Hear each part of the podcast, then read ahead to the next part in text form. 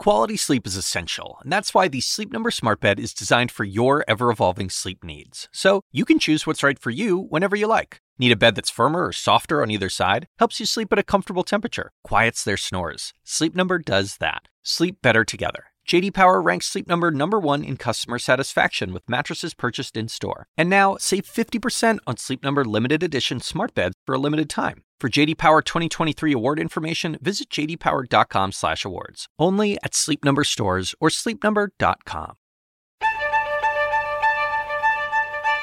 You're listening to CNN Town Halls and Debates, your direct source to the people shaping your world. It's a forum for you to get answers to the tough questions and better understand the issues that matter to you.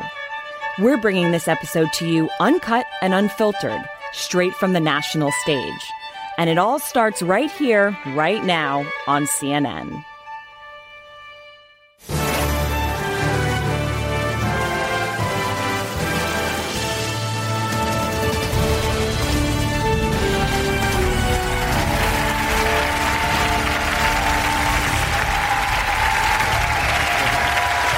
Welcome back to a CNN Town Hall event, everyone. Live from Charleston, South Carolina. I am Don Lemon, and good evening from Memminger Auditorium. We're excited to have you here. In just a few days, voters here are going to put their stamp on the 2020 race. But first, they're going to get to ask the candidates all the questions they want tonight. Now, let's welcome the South Bend, Indiana mayor, the former South Bend, Indiana mayor, Pete Buttigieg. Welcome. Good to see you. How you doing? Thank you. Thank you. Thank you. Mayor Pete, the crowd loves you. We can see. Uh, you were. They loved you in Indiana. They lo- they loved you in Iowa. They loved you in New Hampshire. You ran neck and neck with Senator Bernie Sanders there, uh, but he pulled away from you guys in Nevada, and he- where he was a clear front runner. Tomorrow night on the debate stage, you're going to have the chance to stop his momentum. How are you going to do that? Well, by making the case for how we will defeat Donald Trump. Look, I believe in a politics that brings as many people in as possible. I believe in calling people into the tent, not calling them names online. And it's going to be more important than ever that we build a coalition that can invite people, not just fellow diehard Democrats, but independents. I'm even seeing what I call future former Republicans who are not going to agree with me on everything, but they're disgusted with what's going on in this White House. You don't have to be a liberal Democrat to have trouble looking your kids in the eye and explaining this president to them. But in order to do any of that, we have to be building a kind of politics that's about that inclusive victory, not about a rigid ideology. And if, if we have ever had an election that America cannot afford for us to lose, it's this one. So that's the case that I'm going to be making. And at the end of the day, most Democrats are looking for a different answer than what Senator Sanders is offering. Okay, I have to be honest. You're being awfully polite because you have said that Senator Sanders is polarizing and inflexible. Uh, but you said that he was toxic, divisive, and polarizing. I should say. Excuse me. You don't still believe that? No, I, I stand by everything that I've said about this. Look, I, I respect Senator Sanders. I've enjoyed getting to know him.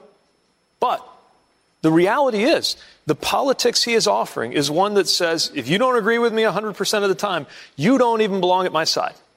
It is about whose help you reject. Mm-hmm. And at a moment like this, where we have such terrible division emanating from the White House, I don't think that it makes sense to match it with a different form mm-hmm. of division. And we see that in the tone and the tenor of his campaign and its supporters. Chris Cuomo just asked him about that earlier, and he to- he called your critique total nonsense. What do you think? I'm sure that? he did. I think he's wrong. Look, there's just two fundamentally different ideas about how we're going to deliver the change that we need and how we're going to beat this president. And mine is about drawing people in, not beating people over the head, and telling them, you know, you, you, you don't agree with me on everything, you're not ready to go all the way out to this extreme, then you don't even belong in this movement. That's not how I see politics. It's not how I see defeating Donald Trump. All right, let's move on now. I'm going to bring in Shannon Nees now, a history professor at the College of Charleston. She is currently undecided. Shannon? Good evening, Mayor Buttigieg. As a presidential candidate, why should people of color, women, and especially women of color like myself trust you? What steps have you taken to truly understand the systemic forces that work against these people on a day to day basis? And What will you do as president to chip away at systemic racism, sexism, and reduce the impact they have on these groups' interactions with law enforcement and government entities? Thank you, Shannon. So, let, my, let me begin by acknowledging that asking a woman of color for her vote, asking you for your vote, is a lot to ask. I mean, it is a lot to ask anyone for their vote, but women of color have been the backbone of this campaign, uh, of, of Democratic campaigns, and of this party. And, you know, this is a vote that has been won within living memory. So it's not just expressing a political preference. It is something that was earned with blood and sweat and tears. I recognize that and I'm humbled by that. I'm also humbled by the knowledge of the experiences I don't have. When you talk about how to try to get that understanding, I recognize that I will never have the experience of being in an emergency room, for example, as has happened to so many black women, and have my description of being in pain not believed, which is one of the reasons why black women are three times as likely to die from complications related to childbirth as white women. Just as I won't have the experience that so many black men have, young black men in particular, of being presumed to be dangerous, just feeling eyes on them as you walk down the street or, or, through a mall, just because of the color of your skin by people who don't know you. I recognize that I don't have that lived experience. And so the question becomes what can I do to try to reach out to those who do and invite them to shape the vision of my campaign? and invite them into shaping the vision of the White House I propose to build. So, for example, our plan for dealing with systemic racism. We call it the Frederick Douglass Plan. I believe we need to take as much intention as went into the Marshall Plan that rebuilt Europe and do it right here at home, dismantling the effects of systemic discrimination in everything from the need for greater economic empowerment for black Americans to housing, health, criminal justice reform, education, voting itself. All of this is connected.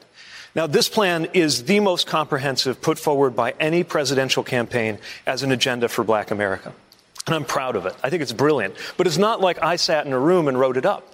The reason that it's so good is that it was shaped by black voices, and in particular, dealing with the intersection of sexism and racism. These ideas were shaped by those who had lived that. And that is what we need to do in the White House as well. This is not going to get better on its own. And you can't just cross out a racist policy uh, and replace it with a neutral policy and expect things to get better.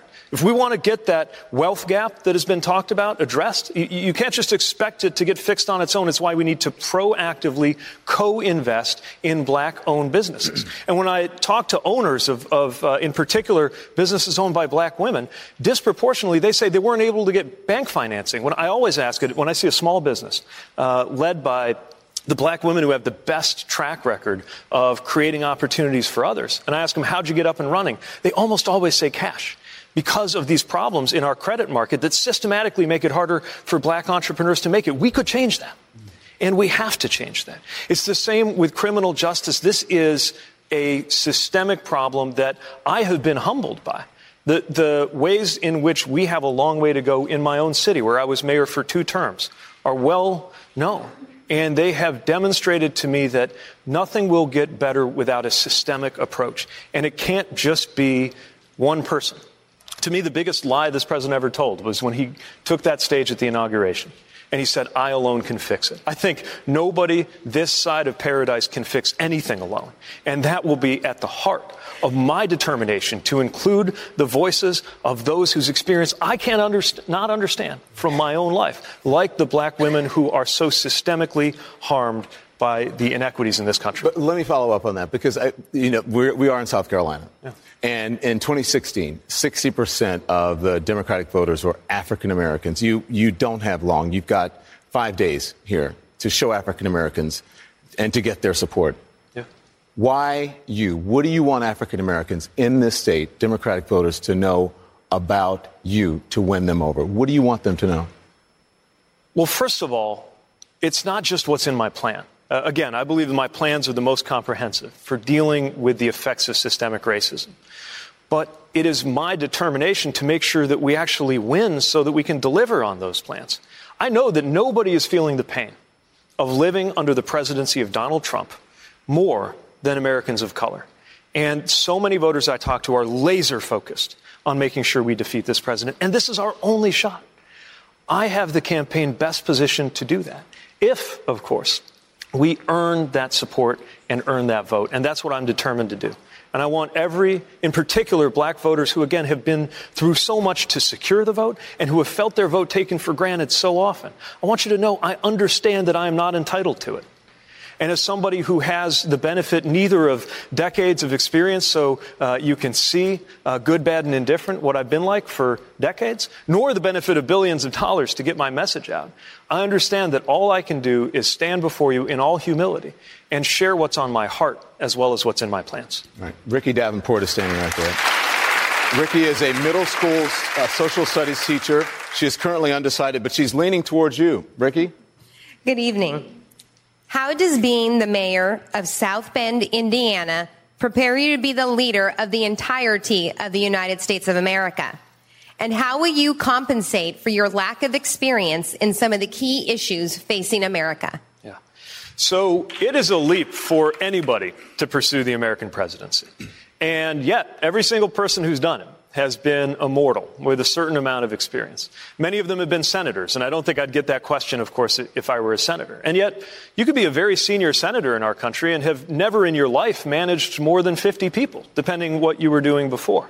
I believe that while there's no job like president, there's also no job like mayor when you're a mayor, you are in an arena where you, you don't just get to talk about issues. You, you don't just have to try to make sure you vote correctly on them. You are accountable for results for everything good, bad, and ugly that goes on in your community. And what we were able to do in my community was take a city that was being described as dying just a decade ago and guide it out of the legacy of the factory closures that had defined the life of our city and into a brighter future. We took action on racial inequities. We cut black unemployment and black poverty faster than what was happening at the national average. We took action on preparing our city for a better future. And there's one other thing I would say about the relevance of being mayor, which is when you're a mayor, you are a walking symbol of the unity of your city you never forget that it is your responsibility to call together everybody who's part of the community, even those, especially those who didn't support you politically. That is also the part of the presidency whose absence is costing us so much under Donald Trump. I believe we need the instincts of a mayor to start getting Washington to work a little more like our best run cities and towns before the reverse starts happening.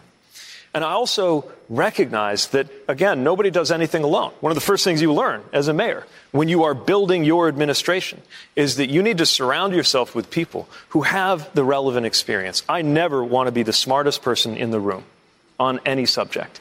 And I will always want people who are smarter than me at whatever it is I'm asking them to take charge of. Standing to your right, right there is Austin Williams. She is a Charleston native. She won the title of Mrs. America back in 2014. She is now the president and executive director of an anti human trafficking nonprofit. She is currently undecided, so you have the chance to win her over. Austin? All right. Hi, Mayor Pete. Welcome to Charleston. Thank you. This town hall is in the heart of downtown Charleston, but this is not the downtown Charleston that I grew up in, just about seven blocks away from here.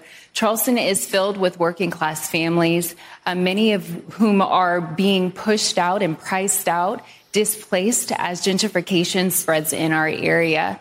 Um, this happens all over the country, especially in brown and black neighborhoods. And I'm wondering, what will you do in order to protect families from being displaced and priced out of their homes? Well, thank you.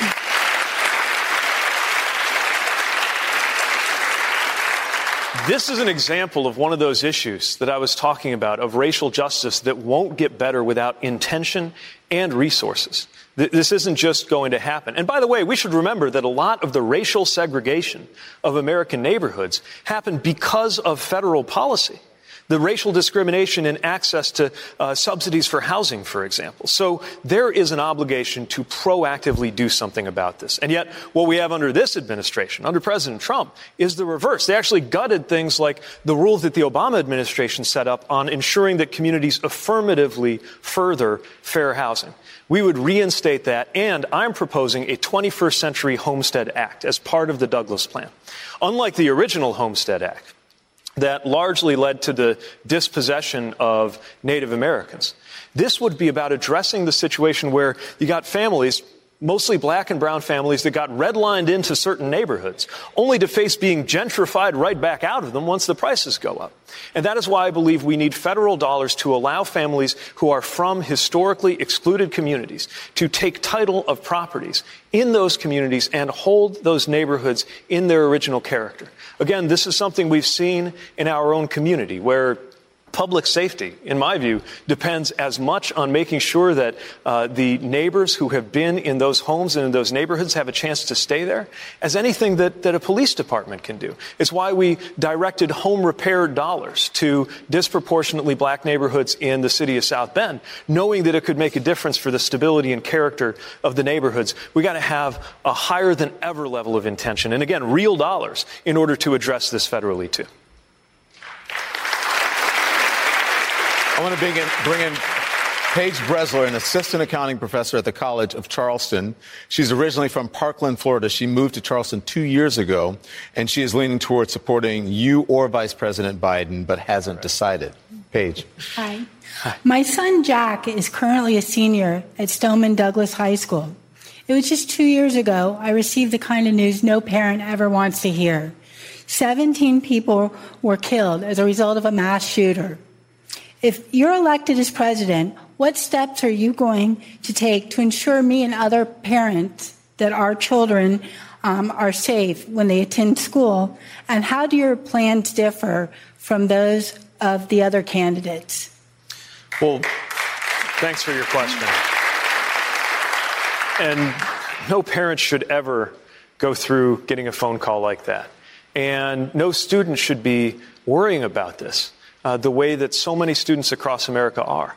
Uh, I, I got a letter from a 14 year old saying that she's already written out a basic will because she's just that afraid that her next day at school might be her last.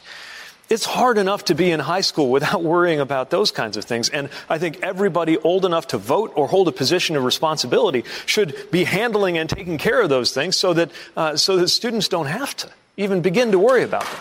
I mean, this is basic. So, what does that look like? Well, first of all, let's look at background checks. This is something that the vast majority of not just Democrats, but independents, Republicans, gun owners think we ought to do because it's common sense. And when we do it, we should do it with uh, uh, an attention to the kind of loopholes, like the Charleston loophole, uh, that allowed the shooter to get a firearm in the horrible killing at, at Mother Emanuel Church, where if the background check doesn't come back quickly enough, they just give you the firearm. We have to act on that. And the fact that we haven't shows how broken our politics is, and is one of many reasons we need to get rid of the filibuster. That's one of the things uh, that I believe that's different from some of my competitors. I believe that we need red flag laws that can help us deal not only with gun violence in the form of uh, mass shootings and, and, killings, but also suicide, which uh, so many gun suicides are preventable.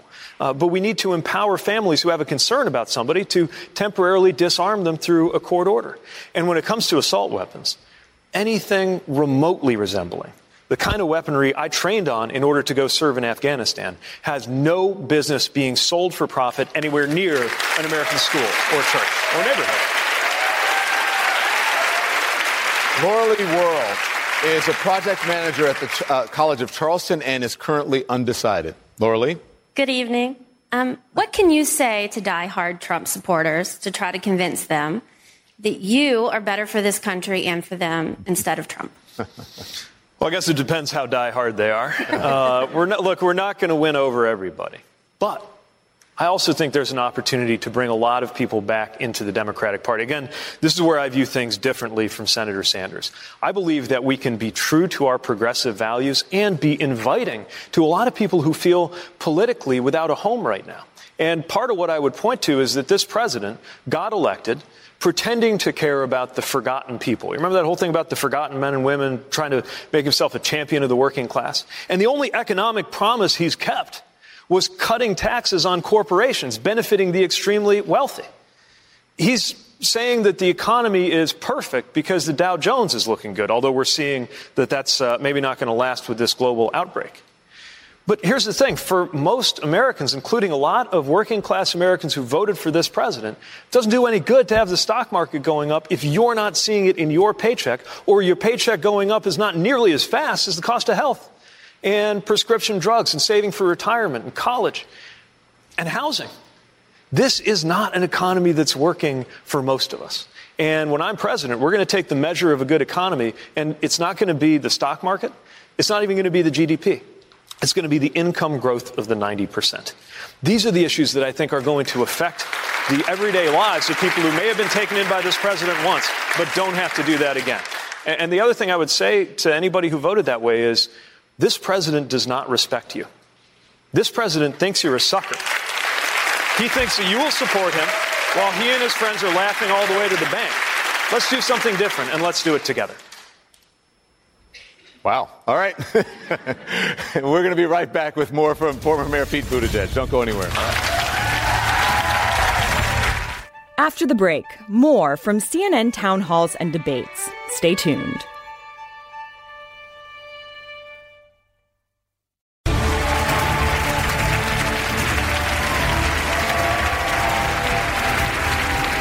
All right, we're live from Charleston, South Carolina with former Mayor Pete Buttigieg. Uh, Mayor, I have to ask you about this. Senator Sanders has been criticized for remarks that he made uh, praising a literacy program during Fidel uh, Castro's regime in Cuba. Uh, he stood by those comments last hour. Here's what he said. He said, You know what? I think teaching people to read and write is a good thing. Do you think that's a fair assessment? So, this is part of what I'm getting at when I say that in our one shot to defeat Donald Trump, we should think carefully about the consequences of nominating Senator Sanders. I don't want, as a Democrat, I don't want to be explaining why our nominee is encouraging people to look on the bright side of the Castro regime when we're going into the election of our lives. We need to stand unequivocally against dictatorships everywhere in the world. And so you don't think that's a good ex- excuse? He's, he, he says he thinks he's a dictator, yep. but literacy is a good thing. There's no nuance to that. Why are we spotlighting? Of course, literacy is a good thing, but why are we spotlighting the literacy programs of a brutal dictator instead of being unambiguous in our condemnation about the way he has treated his own people?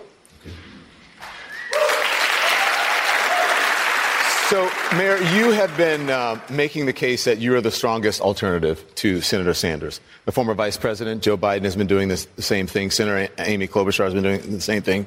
Former Mayor Bloomberg has been doing the same thing as well. Um, the voters have yet to coalesce around um, you and the top challenger as a top challenger to Sanders. Have you spoken with any of your rivals um, about uniting around a single non-Sanders alternative? But I'll tell you why I'm the best. I was going to say, do you want to elaborate on that? I'm the best alternative to Senator Sanders because I'm the only one who's beat him this year, anywhere. We have put together a campaign that has a different way of approaching politics that has drawn together people across ideological spectra and, and, in different kinds of communities and stand the best chance not only of defeating Senator Sanders, but if we can unify as a party, uh, but of defeating President Trump in the fall. Yeah. But, it, but if you're concerned about that, I mean, honestly, if you're concerned about that, you're, we're coming up on Super Tuesday. You're coming up on, on South Carolina. If he's going to be hard to defeat if he continues to gather the number of delegates, and there are still people who are in there, and you are somehow, you, you know, you're all fighting for that moderate lane. He's going to continue to gather those delegates. Yeah, look, of course, I think it would be beneficial if everybody else were to drop out and support, say, my campaign. But I'm, I'm not stupid. I mean, that, that's not going to happen. We are competing, and our job is to make sure that we run strongest of all. All right. Thank you for that. Uh, I want to bring in now Juan Best. He's a student at uh, Claflin University in Orangeburg. He is currently undecided, but leaning towards supporting you. Juan? Good evening, Mayor Pete. Time and time again, we have seen politicians bail out large corporations. Do you support other candidates' plans to help out the middle class and wipe out the debt of the millions of middle class Americans drowning in student loan debt? And what is your plan to make college more affordable? Hmm.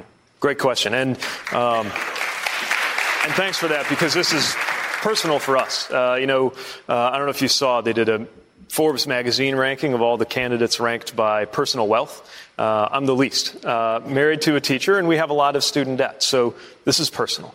Here's what I think we can do about it. First of all, on the front end, we should make college more affordable. Now, my plan would make it free at public colleges for the first 80% of Americans and expand Pell Grants. I just think that, uh, and then there would be kind of a sliding scale. I do think if you're in that top income bracket, you should be paying your own tuition. And that's one area where I'm different from Senator Sanders, because we can use those dollars for other things. I also believe that on the back end, for those who have debt, we should expand the program for loan forgiveness for those who go into public service. It's on the books now. Maybe some of you have tried to take advantage of that public service loan forgiveness program. It's a great idea. Almost impossible to actually take advantage of. You got to go 10 years before you get any benefit at all. A lot of loan types don't even count. We could change that. We could make it more user friendly. We could make it uh, easier to qualify. And I would expand what counts as public service. Because if you're, for example, providing mental health services in an underserved area, I think of that as public service, whether you're technically working in the public sector or not. Those are some of the steps that we can take to get student debt under control uh, and to make sure that this is a country that can actually deliver opportunity and where cost is never a barrier to somebody who seeks to go to college.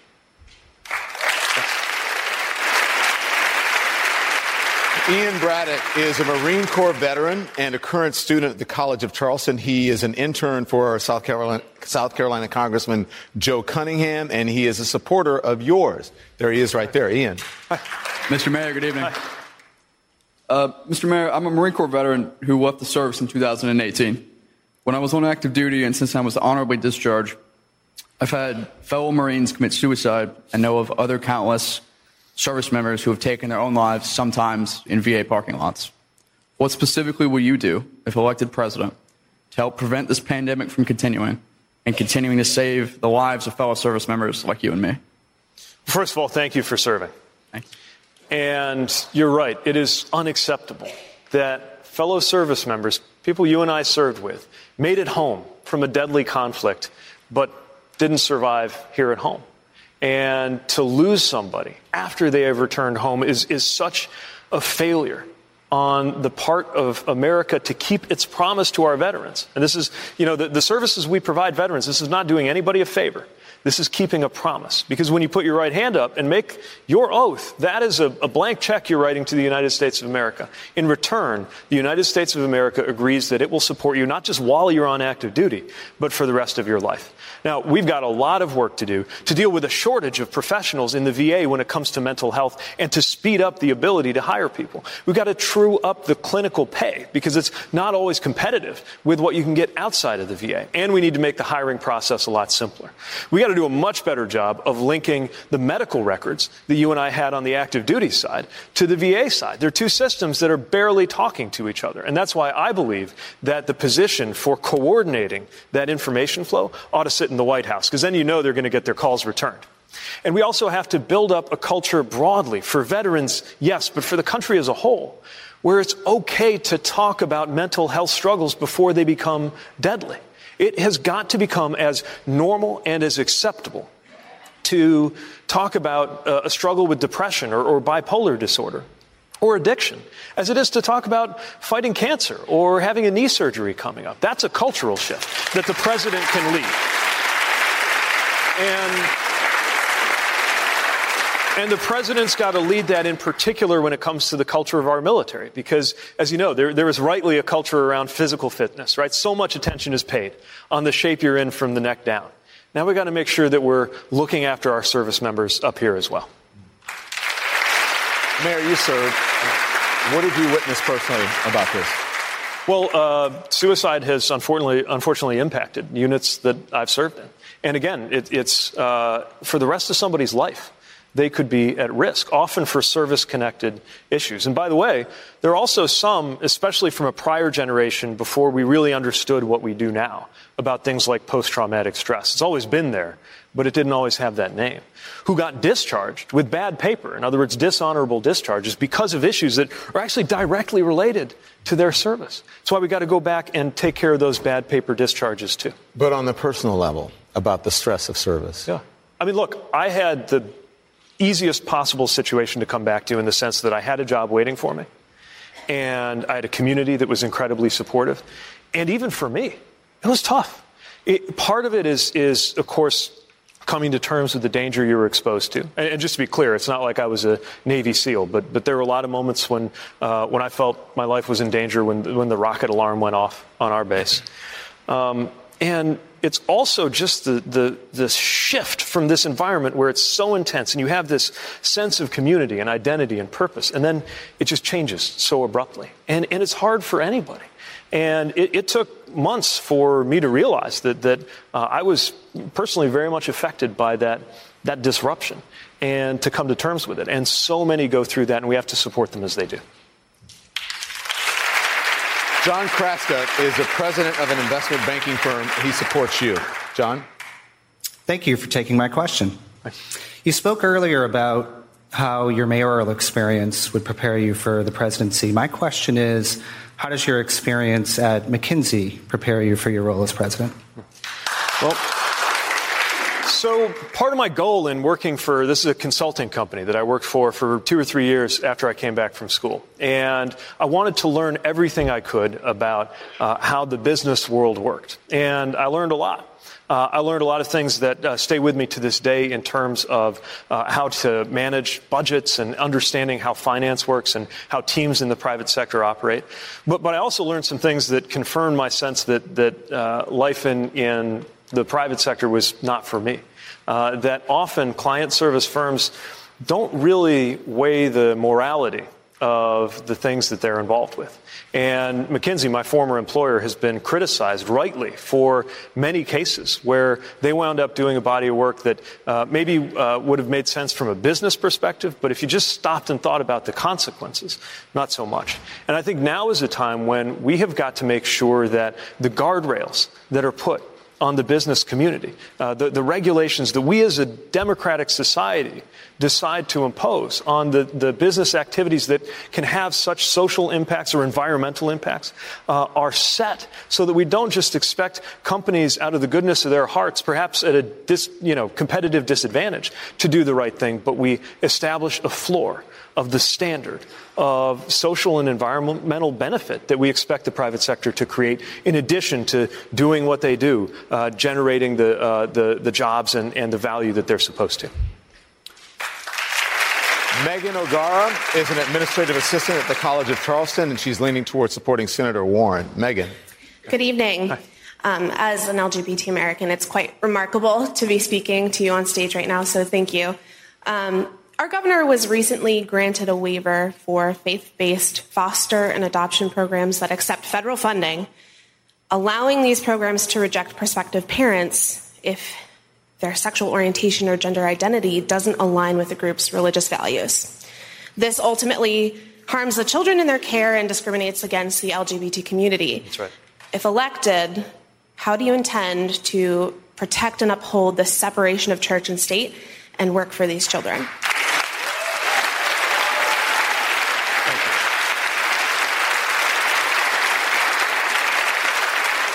It's very simple.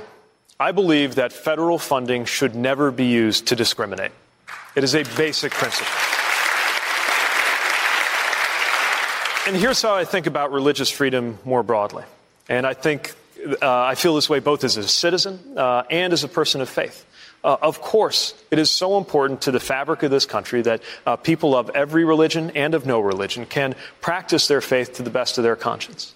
But like any other freedom, that freedom ends where it, you begin to invoke it to harm other people. Just as the freedom of speech, right, or any other freedom is constrained by that.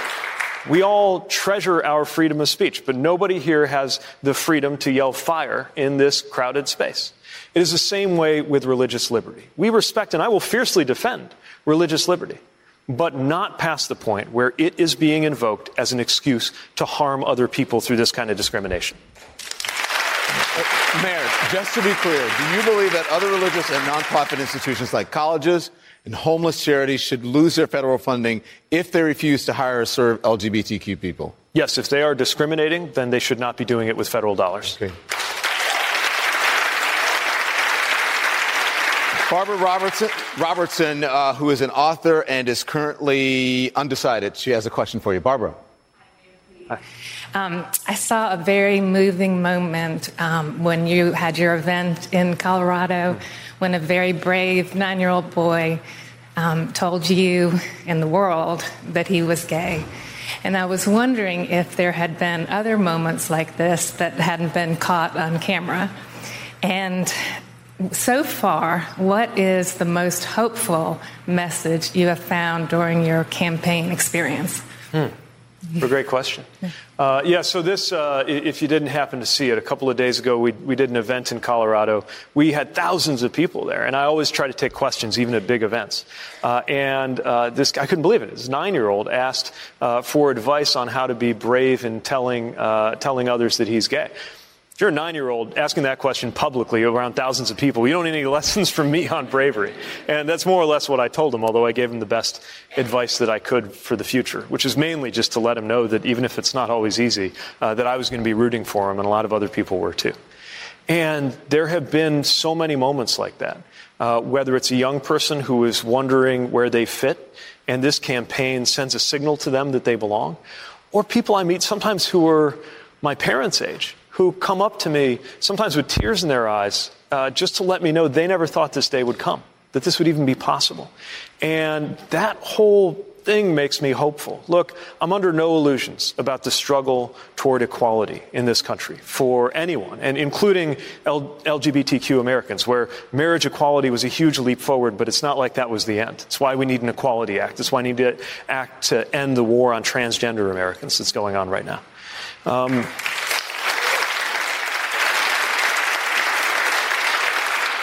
But what gives me hope is that it really is possible to see those prejudices overcome and to, to do it in a way that brings more and more people along. Again, I recognize that the, the, the uh, marriage equality in particular is a change that came so fast that a lot of people were disoriented by it, especially if they grew up uh, learning uh, a certain way of looking at the world. But if we can bring more and more Americans along on an issue like that, it gives me great hope for all of the other areas of American life where we have got to come together. We've got to look to the future. And we've got to make sure that compassion wins out over prejudice every time. What was that like? Did you see yourself in that nine year old boy? Was it. I mean, holding back tears? Because I'm always surprised when yeah. people come up to me as a as a gay man and yeah. say, you know, you inspire me, and it, I'm always taken aback by it. What was that like for you? Yeah, it was really emotional, and and also extraordinary because, uh, you know, I, I, I, meet people who have such a sense of who they are so much earlier in life than I did. I was wrestling with this, I mean, well into my 20s. If you could, if, if there was a pill, hmm. if there was a pill that, that I could take and not be gay anymore, I would have jumped on it. And thank God I didn't, because then I would not uh, have the, the amazing marriage that, that I have now to, to Chasten. Um, and when I think about the effect that this campaign may be having on people, look, I'm not running to be the gay president of the United States or the president of the gay United States. Uh, I'm out here to serve everybody. But I do think about the fact that this very thing that I thought might mean that I would never get to make a difference, never get to serve in uniform or in office. Talk about God having a sense of humor, that, that this is one of the things that's actually helping me make a difference before we even know the outcome of the campaign. Former Mayor Pete Buttigieg will be answering more questions from our audience right here after this break. After the break, more from CNN town halls and debates. Stay tuned.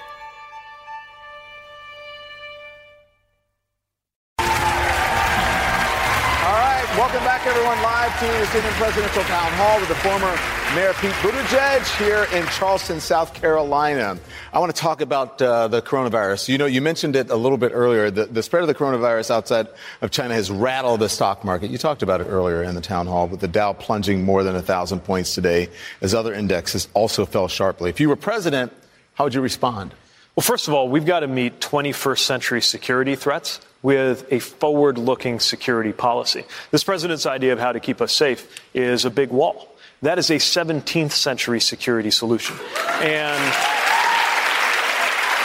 you know, everything from, from global pandemics to cybersecurity threats remind us that it's a little more complicated than that to keep the United States safe. You know, there actually was an office in the National Security Council, part of the White House, that was designed to help deal with these kinds of global health security threats, and President Trump dismantled it. We need to do the reverse. I would be making sure that we have the coordination across the federal government for something that is a health issue, an economic issue, a security issue, and needs to have an integrated approach. But it's not enough to integrate within the United States. We've got to integrate internationally. The virus does not care what country it is in. And in order to deal with an issue like that, you need international partnerships and global relationships of the very kind that this president is tearing to shreds on an almost daily basis. This is why we need, first and foremost, for our safety as well as our prestige, to restore the credibility of the United States among the nations of the world. Robert Maynor is the Assistant Director of Student Engagement at the College of Charleston Honors College. He is currently undecided. Robert, Robbie? Uh, in Charleston, we're experiencing the effects of climate change perhaps as acutely as any city in the country in terms of flooding and frequent major tropical storms. Some studies suggest Charleston may be gone underwater in my lifetime. As president, what types of initiatives to combat climate change, both national and global, would you prioritize? Such an important question. And we cannot let that happen. It's going to come down to these next few years. You know, the scientists tell us we've got until about 2030 to make a series of major changes to avoid catastrophe. But if 2030 is the scientific deadline, that means 2020 is the real deadline because if we don't have a president who believes in climate science taking office next year, we're never going to make it and communities from the low country of South Carolina to my own river city in Indiana are already feeling the effects of this. And the effects of this have been disproportionately harming communities of color and low income communities, which is why we need to have environmental justice at the heart of our approach.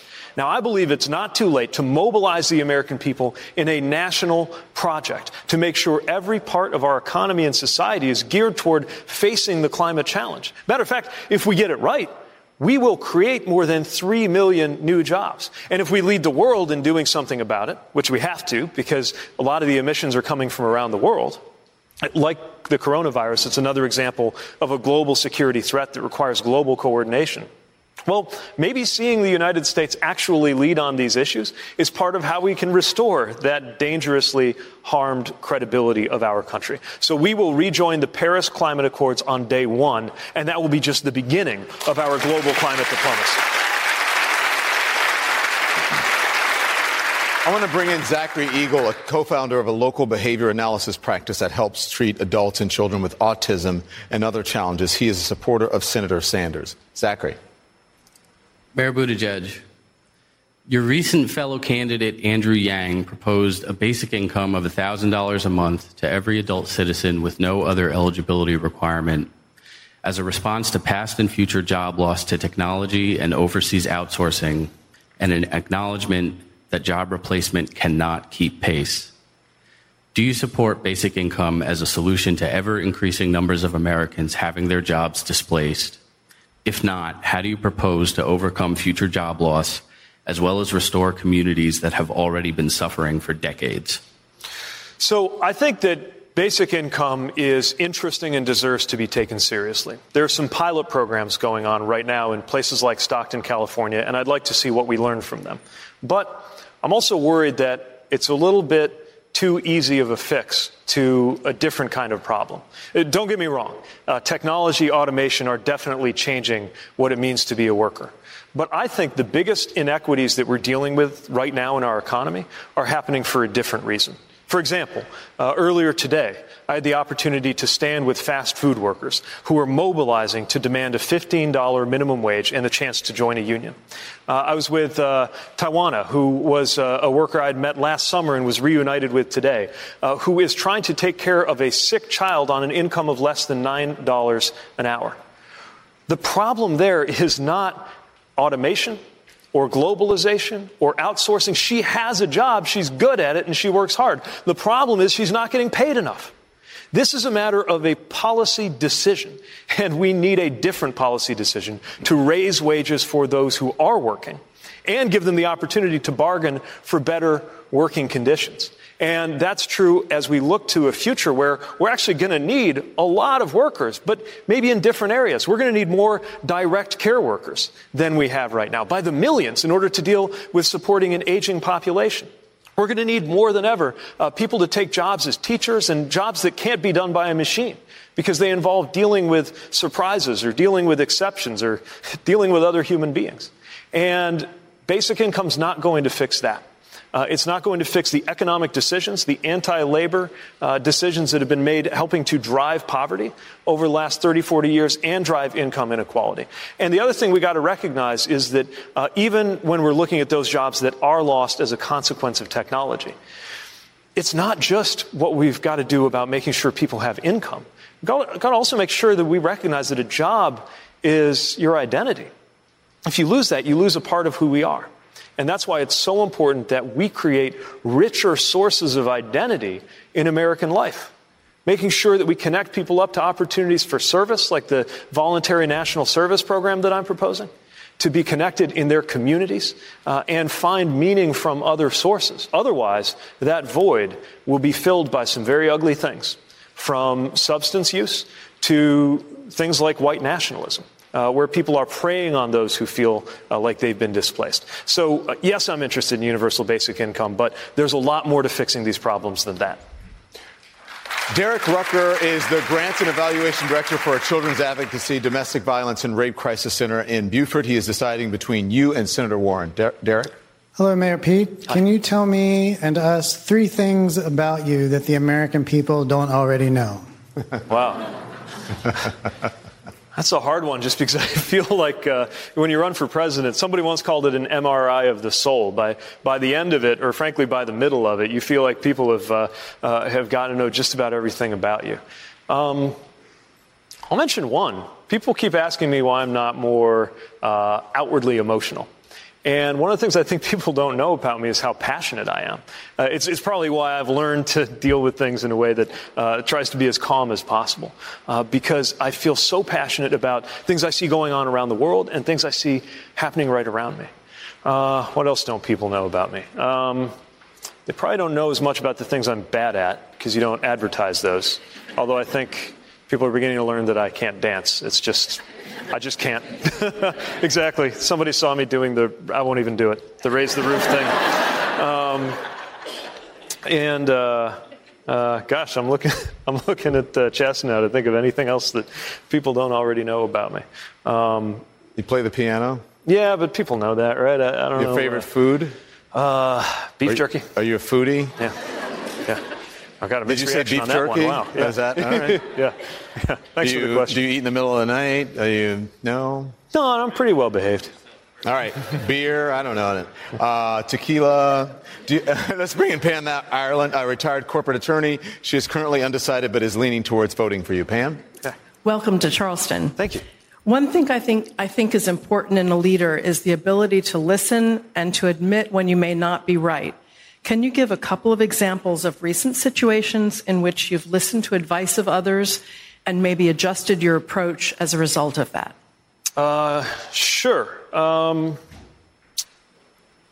give you one. Um, in terms of campaign strategy, uh, we invite reporters to come to fundraising events and hesitated to do it for a long time, I guess just out of habit.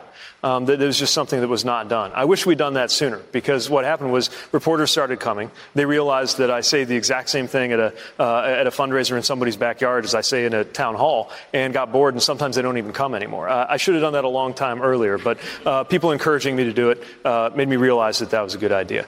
Um, at a more profound level, uh, listening to the experiences of those whose lives are, are different from mine, especially in my own hometown of South Bend, was a very important part of how I learned to do a better job as mayor. Uh, you know, I arrived uh, with a head full of ideas about the things that we could do.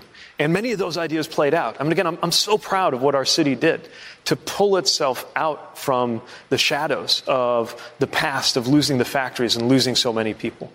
But when, for example, I was so focused on making sure that we dealt with vacant and abandoned houses that we wound up moving very quickly, and uh, some people got caught up in, in uh, uh, an enforcement heavy approach that we needed to change. People stopped me. People uh, from the community. Gladys Muhammad is here from South Bend, who's a, a strong supporter, but also always lets me know when I'm getting something wrong.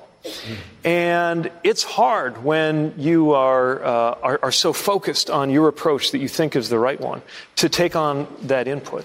Uh, but hearing about uh, the effects from, from the ground level of policies that, that we believed in, um, but that needed to be adjusted or shifted.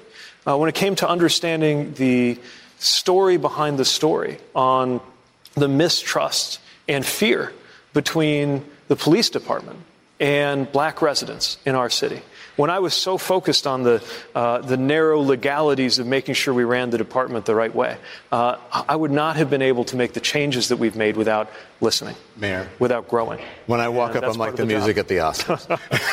I'm playing you off right now. Thank you. Thank we you. appreciate it. Thank you, Mayor. And that concludes this episode of CNN Town Halls and Debates, your direct source to the people shaping your world. To make sure you're always a part of the conversation, subscribe on Stitcher, Apple Podcasts, or your favorite podcast app. For even more updates, follow us on Twitter at CNN Podcasts. When you work, you work next level. And when you play, you play next level. And when it's time to sleep, Sleep Number smart beds are designed to embrace your uniqueness, providing you with high-quality sleep every night. Sleep next level. JD Power ranks Sleep Number number 1 in customer satisfaction with mattresses purchased in-store. And now, the Queen Sleep Number C4 smart bed is only $1,599. Save $300 for a limited time, only at Sleep Number stores or sleepnumber.com. Prices higher in Alaska and Hawaii. Quality sleep is essential, and that's why the Sleep Number smart bed is designed for your ever-evolving sleep needs. So, you can choose what's right for you whenever you like. Need a bed that's firmer or softer on either side? Helps you sleep at a comfortable temperature, quiets their snores. Sleep Number does that. Sleep better together. JD Power ranks Sleep Number number 1 in customer satisfaction with mattresses purchased in-store. And now, save 50% on Sleep Number limited edition smart beds for a limited time. For JD Power 2023 award information, visit jdpower.com/awards. Only at Sleep Number stores or sleepnumber.com.